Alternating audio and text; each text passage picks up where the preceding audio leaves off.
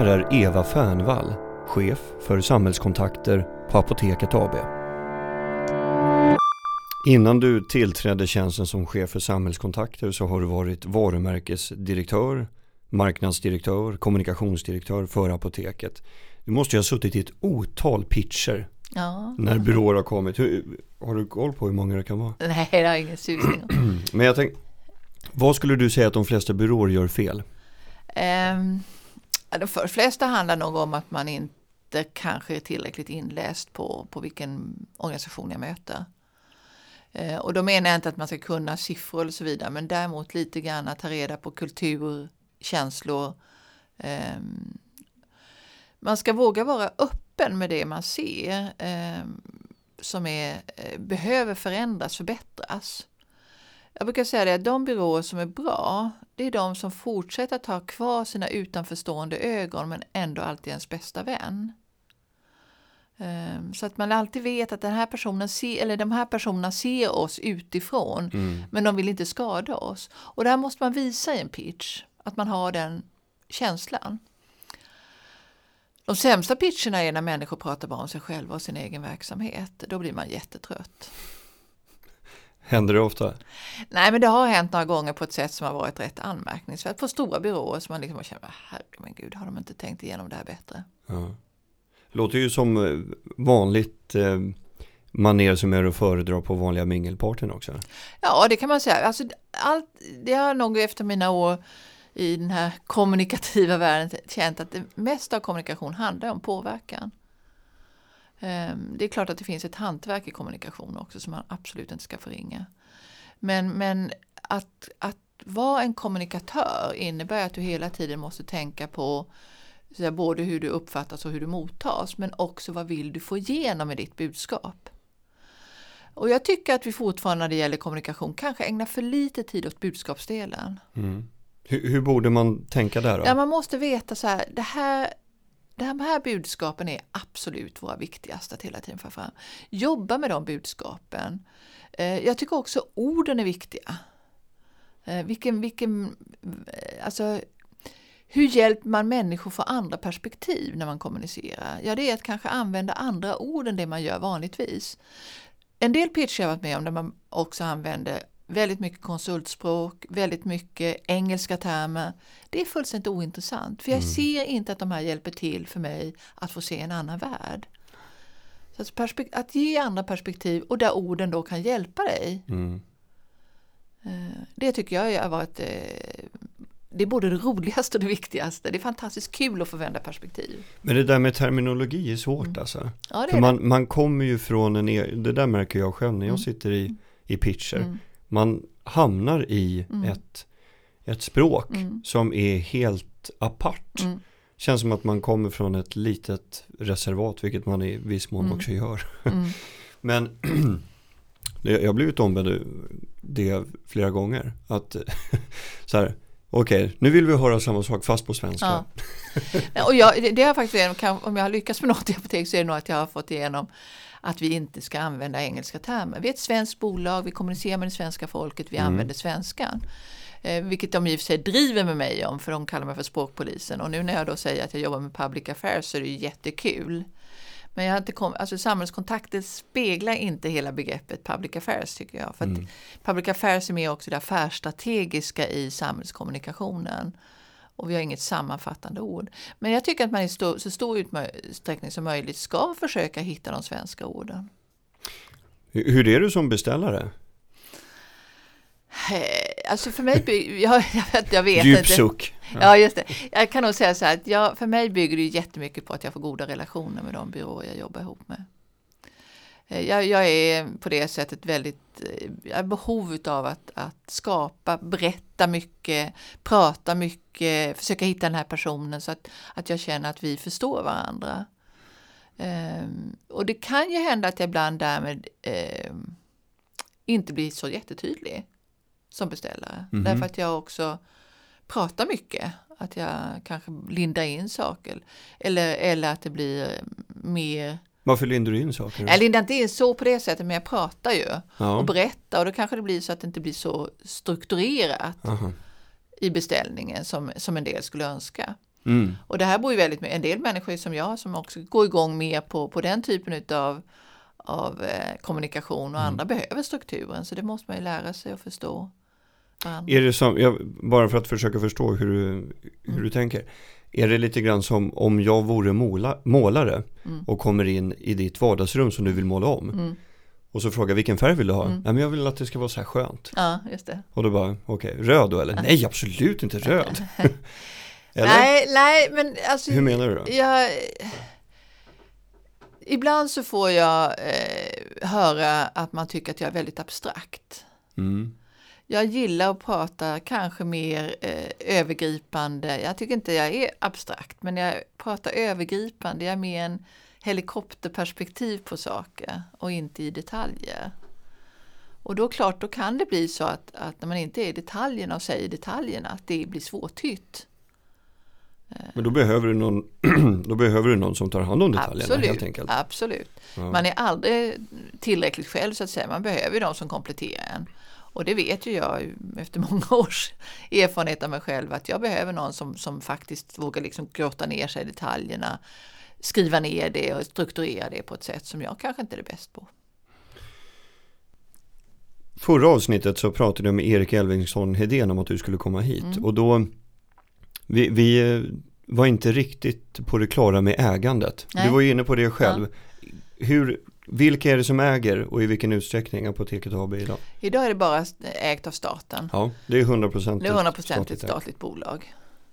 Hur, hur ser avkastningskraven ut från staten? Det är 3% på rörelseresultatet som vi ska ge. Och det har varit svårt att nå upp till. Nu börjar vi närma oss. Vi ligger på 2,6 2015 och kommer ja, i år att, att nå upp till det. Så att, att vi kan väl säga så här, det går bra för apoteket. Det är tillräckligt lönsamt för det vi ska åstadkomma. Men vi tror att det finns fortfarande väldigt mycket mer att göra eh, i, i, för människor. Eh, läkemedel är idag en sån, ja, det är den största behandlingsdelen som sker i vården.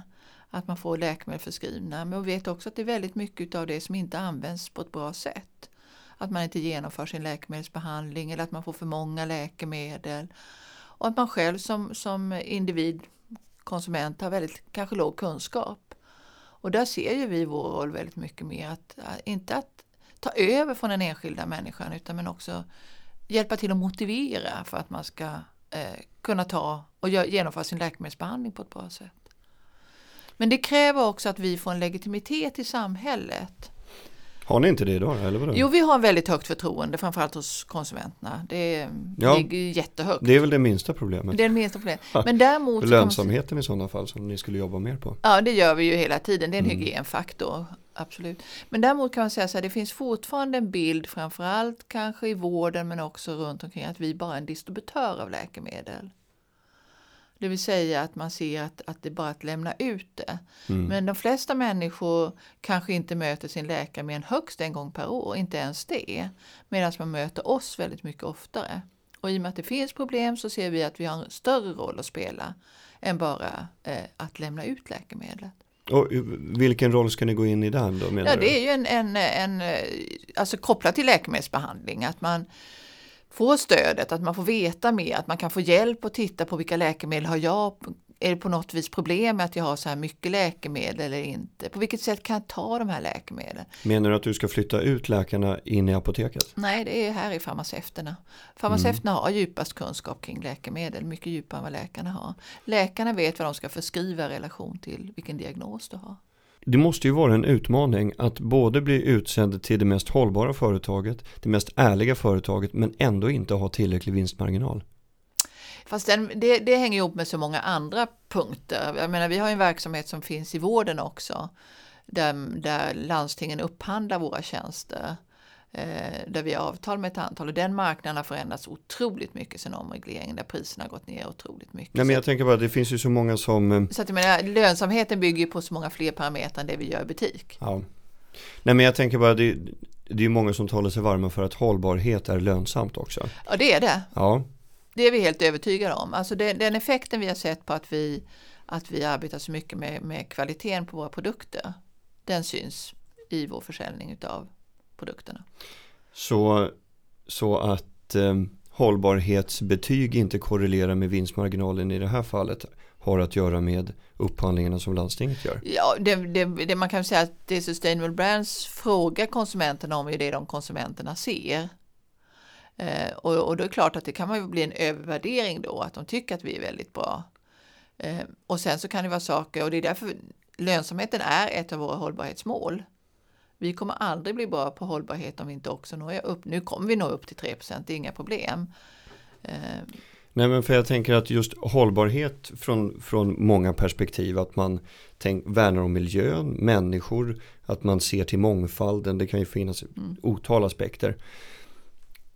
Kan ju också, jag tänker bara, finns det inte en risk att man blir den här som Årsta Folkets bio, där, där jag bodde i Årsta förut, att alla älskar det men ingen går dit. Nej, just det. det därför så är det. Högsta betyg, ja. ingen beläggning. Nej. Därför är det jätteviktigt för oss att vi, det vi säger hela tiden, det är ju att vi ska ju ha de flest antal kunder som kommer och hämtar sina recept hos oss. Sen kan man säga att det vi har gjort också som är en, en väldigt stor utveckling och där vi tror mycket på, det är digitaliseringen. Vi har ju idag en, en, en app där du kan direkt gå in eh, i, med ett mobilt bank-id så kommer du direkt in i ditt receptregister, kan titta vilka recept som ligger inne, beställa antingen till och hämta det på apoteket eller beställa det hem. Eh, och där du också ser din läkemedelsförteckning. Du kan prenumerera på läkemedel idag. Vi kommer att jobba mycket med att, att förenkla så att säga hela den hanteringen. Sen vet jag att många människor vill ändå komma fysiskt till apoteket. Men det här, alltså det vi kan kalla ett omnikanalstänkande, att vara där du är där du hela tiden ska möta oss. Det är vårt sätt att kunna möta behoven. Framförallt för de som, som är receptkunder. Sen tror vi på att de som väl ser oss och är lojala med oss och vill verkligen att vi ska vara de främsta och hjälpa dem med sina läkemedel. De kommer också vilja handla andra produkter hos oss. Men vi ska hela tiden förstärka den här också eh, behoven som finns i relation till vardagsproblem i de produkterna. Det är hygienfrågor, det är sår, det är eh, verkområdet, allt det här som är liksom det människor har behov av. Och där du alltid ska se, se att ja, men om går till apoteket och handlar mina värktabletter, då får jag ut mer än om jag köper det på en dagligvaruhandel. Ni jobbar med Forsman Bodenfors sedan tio år tillbaka. Varför då? Ja, när vi upp, det var jag som var med och upphandlade Forsman Bodenfors för tio år sedan så kände jag att det är en byrå som drivs väldigt mycket av ett eget engagemang i frågor som, som är lite mer än bara marknadskommunikation. Sen är de väldigt skickliga, de jobbar på ett sätt som, som jag attraheras utav. Eh, med att liksom försöka hitta ingångar som, som eh, är större än bara produkt delen. Eh, Hur kan det ta sig uttryck då, rent konkret?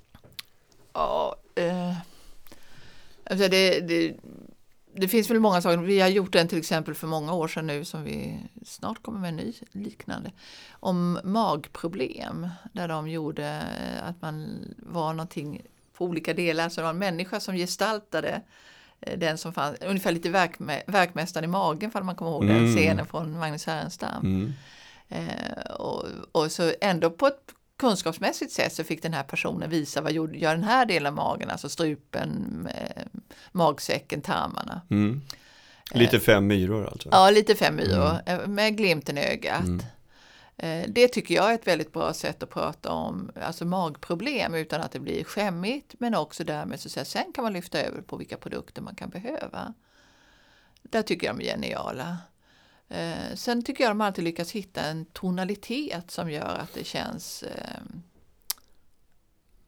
man, man går in i den tonaliteten. De, de liksom suger med sin musik, med sina bilder. Jag menar, de jobbar ju med så många fler än oss. Eh, så jag, jag, tycker att, att Forsman Bonefors är outstanding i Sverige när det gäller marknadskommunikation. Är det inte det där, det där är ju jag väldigt nyfiken på också. Det blir ju ett antal individer som, som kickar igång en sån mm. företagskultur som sen, mm. eh, vad ska man säga, knoppar av sig mm. i deras alster. Mm. Och hur får man den här, för det måste ju finnas människor som har kommit och gått under de här tio åren. Eller? Är det Ja, samma personer? nej, Nej, absolut inte. Jag och hur menar- får man kvar den här tonaliteten? Och, Jag tror att de, de byggde upp det väldigt mycket. Det var ju, vad heter han, Forsman, jag kommer inte ihåg vad han hette. efter- Och, och, eh, ja. och de hade en väldigt skön inställning till, till eh, väldigt mycket slags kollektivt tänkande. Att alla skulle vara med och äga, man skulle gemensamt hitta lösningar på sina problem. Och det byggde de nog in i sina arbetsmetoder. Sen tror jag att noga när man har eh, rekryterat människor och eh, vilka som är partners i företaget. Att det finns en gemensam värdering kopplat till det. Man vill, jag kommer ihåg när vi började med dem att de, de var ju väldigt måna om att, att också vara, då jobbar de med IKEA, det gör de inte längre. Det här med att alltså vara till för alla människor. Att, eh, att arbeta i en slags inkluderande synsätt på, på de man kommunicerar med.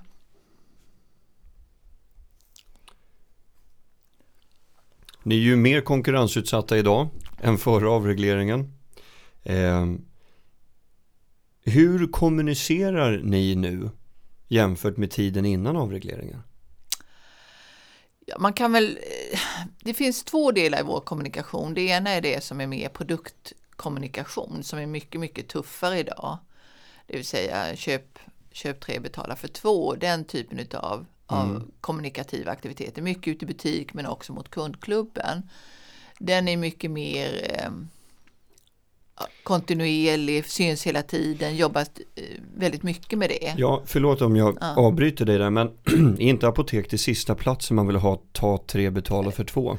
Ja, och Att, jag, jag liksom att man kopplar ihop det med så här, vad, vad då ska ni sälja läkemedel på Ja, rea liksom? Men det är ju inte läkemedel. Nej, jag vet, men, men, men just att man associerar det, Ja. att det skapar liksom en... Och, och man kan nog säga så här att, att idag när vi har gjort, vi har en relativt ny marknadschef som är jätteduktig och som har gjort ett lite större arbete och tittat på vilken effekt får vi av det här. Så Ja. kan man nog säga att man får mindre effekt av den typen av kommunikation. Mm. Mindre effekt på vilket sätt menar du? Mindre försäljning. Ja. Mm. Så att jag, jag tror att vi också kommer lämna, men den, den har varit väldigt stark under den här första perioden efter omregleringen. Sen det andra är ju att hitta det här som handlar om att visa på att vi har kunskap och att vi arbetar med kvaliteten. Och därför har vi den kommunikationen nu med den här apotekaren som visar olika produkter, vilka vi inte tar in eller vilka vi tar in. Eh, Just det, från den här kampanjen att man ser då att ni liksom ja, kvalitetssäkrar. det. Och den, då. den återkommer ju. Va? Just det, den, den har varit med ett tag. Den har varit Mm. med ett tag, ja. eller hon kommer i lite olika skepnader. Just det. det är ju ett sätt att, att vi vill ju visa på att vi eh, det är inte bara, handlar inte bara om, om skönhet, det handlar väldigt mycket om att vi kan bidra till att, att du mår bättre.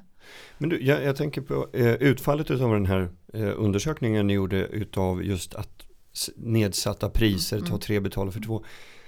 Så kunde man se också i studien varför det var så att det inte gav effekt. Vad, vad, vad sa konsumenterna? Nej, det var inte, det var inte den typen utan det här är ren matematisk. Alltså, Ja, det är okej. räknat på, på det. Det kan man väl säga så här att eh, det, det fanns väl en viss kanske eh, att man gjorde precis som man gjort tidigare eller andra retailer har gjort. Och så fortsatte man i den linjen fast det inte, man inte tog reda på hur, mycket, hur stor effekt det faktiskt fick. Och det innebar att vi la rätt mycket eh, pengar på medieköp på saker som inte gav den effekt vi behövde ha. Så att det här är mer en ekonomisk beräkning. När det gäller våra kundundersökningar så får vi väldigt goda resultat. Alltså det är ju eh, ibland nästan svårt därför att vi, vi ser att vi behöver förbättra oss. Men det finns en så stor tillit till oss att man tycker att det vi gör är bra. Har det med det statliga ägandet att göra? Ja, delvis har det det. Ehm, Det vet man sedan tidigare att, att svenska folket gillar svenska bolag. Och man gillar det som är statligt ägt. Om man inte gör skandaler förstås, då tror jag inte man gillar. Du, jag hade en fråga, nej för all del. Men den generation som växer upp med delningsekonomi som ett alternativ, kommer de bli lika övertygade om att allt statligt är bra? Det tror jag inte. Det tror jag är absolut förändligt, fast det tar lite tid.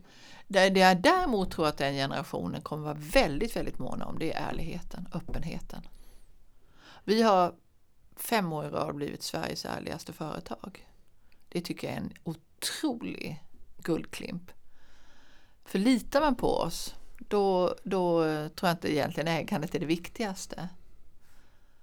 Hur, hur, för du måste ju ha varit en bidragande part i att skapa den här ärligheten i din roll som då kommunikations... Eller? Är, det någon annan som du tycker ska ta på sig jag tror, det, jag tror det är gemensamt. eh, Det här ligger också oerhört mycket ute i butikerna. Mm. Våra farmaceuter som uppfattas som ärliga. Men hur lyckas ni få dem att bli det då? Jag tror att det ligger i den också professionen, alltså utbildningen i sig. Man är väldigt mån om att, att göra rätt. Men då kunde ju kronan och hjärtat fått det istället. Ja, eh, de, de kommer högt jämfört med många Ja. andra företag, det gör de absolut. Mm. Men där tror jag fortfarande det är så att vi är så här, det riktiga apoteket som många säger. Va? Men sen kanske att vi också både i, i hur vi bygger våra butiker och hur vi kommunicerar förstärker det här ärlighetsdelen. Eh, eh, vi visar väldigt tydligt att vi har läkemedel. Om du går in på ett, ett av våra butiker så ser man att det står recept tydligt och stort. Går du in på någon av våra konkurrenter så kanske det ligger in i hörnan. Så att vi, vi för, vill ju förstärka vår kärna. Mm. Och i din roll som chef för samhällskontakter, om man tittar på nuläge och målbild, var vill du, var, var, hur ser målbilden ut nu? Vad vill du göra? Jag vill ju att vi på ett helt annat sätt ska få en ökad legitimitet i det som handlar om att, att bidra till att människor mår bättre av sina läkemedel och förstärka det med stöd och hjälp i levnadsvana. Lä, läkemedel, eh, de nya läkemedlen framförallt men även gamla läkemedel blir viktigare och viktigare att du eh, kombinerar med, med eh, förbättrade levnadsvanor. Det kan handla om vilken kost, det kan handla om motionen, eh, det kan handla om sömnen och vi behöver förstärka så att säga eh, stödet till dig med både hur du använder läkemedlet för att få bästa effekt och hur du också kan förbättra det genom att, att eh, titta på dina levnadsvanor. Eva, jag tycker vi kör en skrytminut. Berätta vad du gjort bra med apotekslobbying. Ja, det, det är allt. Lobbying är svårt tycker jag att titta på i efterhand. För man har väldigt svårt att sätta fingret på vad var det som gjorde skillnad. Ehm, jag pratade med, senast igår med, med vår företagsledning om det för de vill gärna ha rapporter efteråt. Och det är så här att mycket av det man gör vill man inte skriva ner för det är informella samtal. Ehm, det jag tror att jag har, det är mer på ett, ett plan att jag lyckas upprätthålla ett väldigt starkt och stort nätverk som gör att vi hela tiden kan vända oss till personer som, som kan vara viktiga att få kontakt med. Eh, och att upprätthålla det tar ju också en, en viss tid och ja, ett engagemang för den saken man håller på med. Och det tycker jag nog att jag har lyckats tillföra till apoteket, det, det breda nätverket och, och att vi kan vi kan lätt få kontakter, vi kan lätt bygga upp relationer med olika både organisationer och politiker eh, som är intressanta för oss. Just lobbyingarbete, Mm. påverkansarbete i, i den här formen tänker jag förutsätter väldigt mycket förtroende och tillit. Mm. Hur, hur, får, hur ser du till att skaffa det hos de du pratar med? Eh, för det första är jag ärlig. Eh, öppen och ärlig. Och sen också att inte svika de förtroenden man får. Alltså det som är inte är tillgängligt, även om jag får veta saker och ting så ska jag inte springa vidare med det.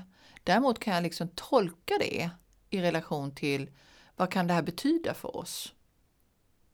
Alltså informationen jag får kanske inte är direkt det jag går vidare med.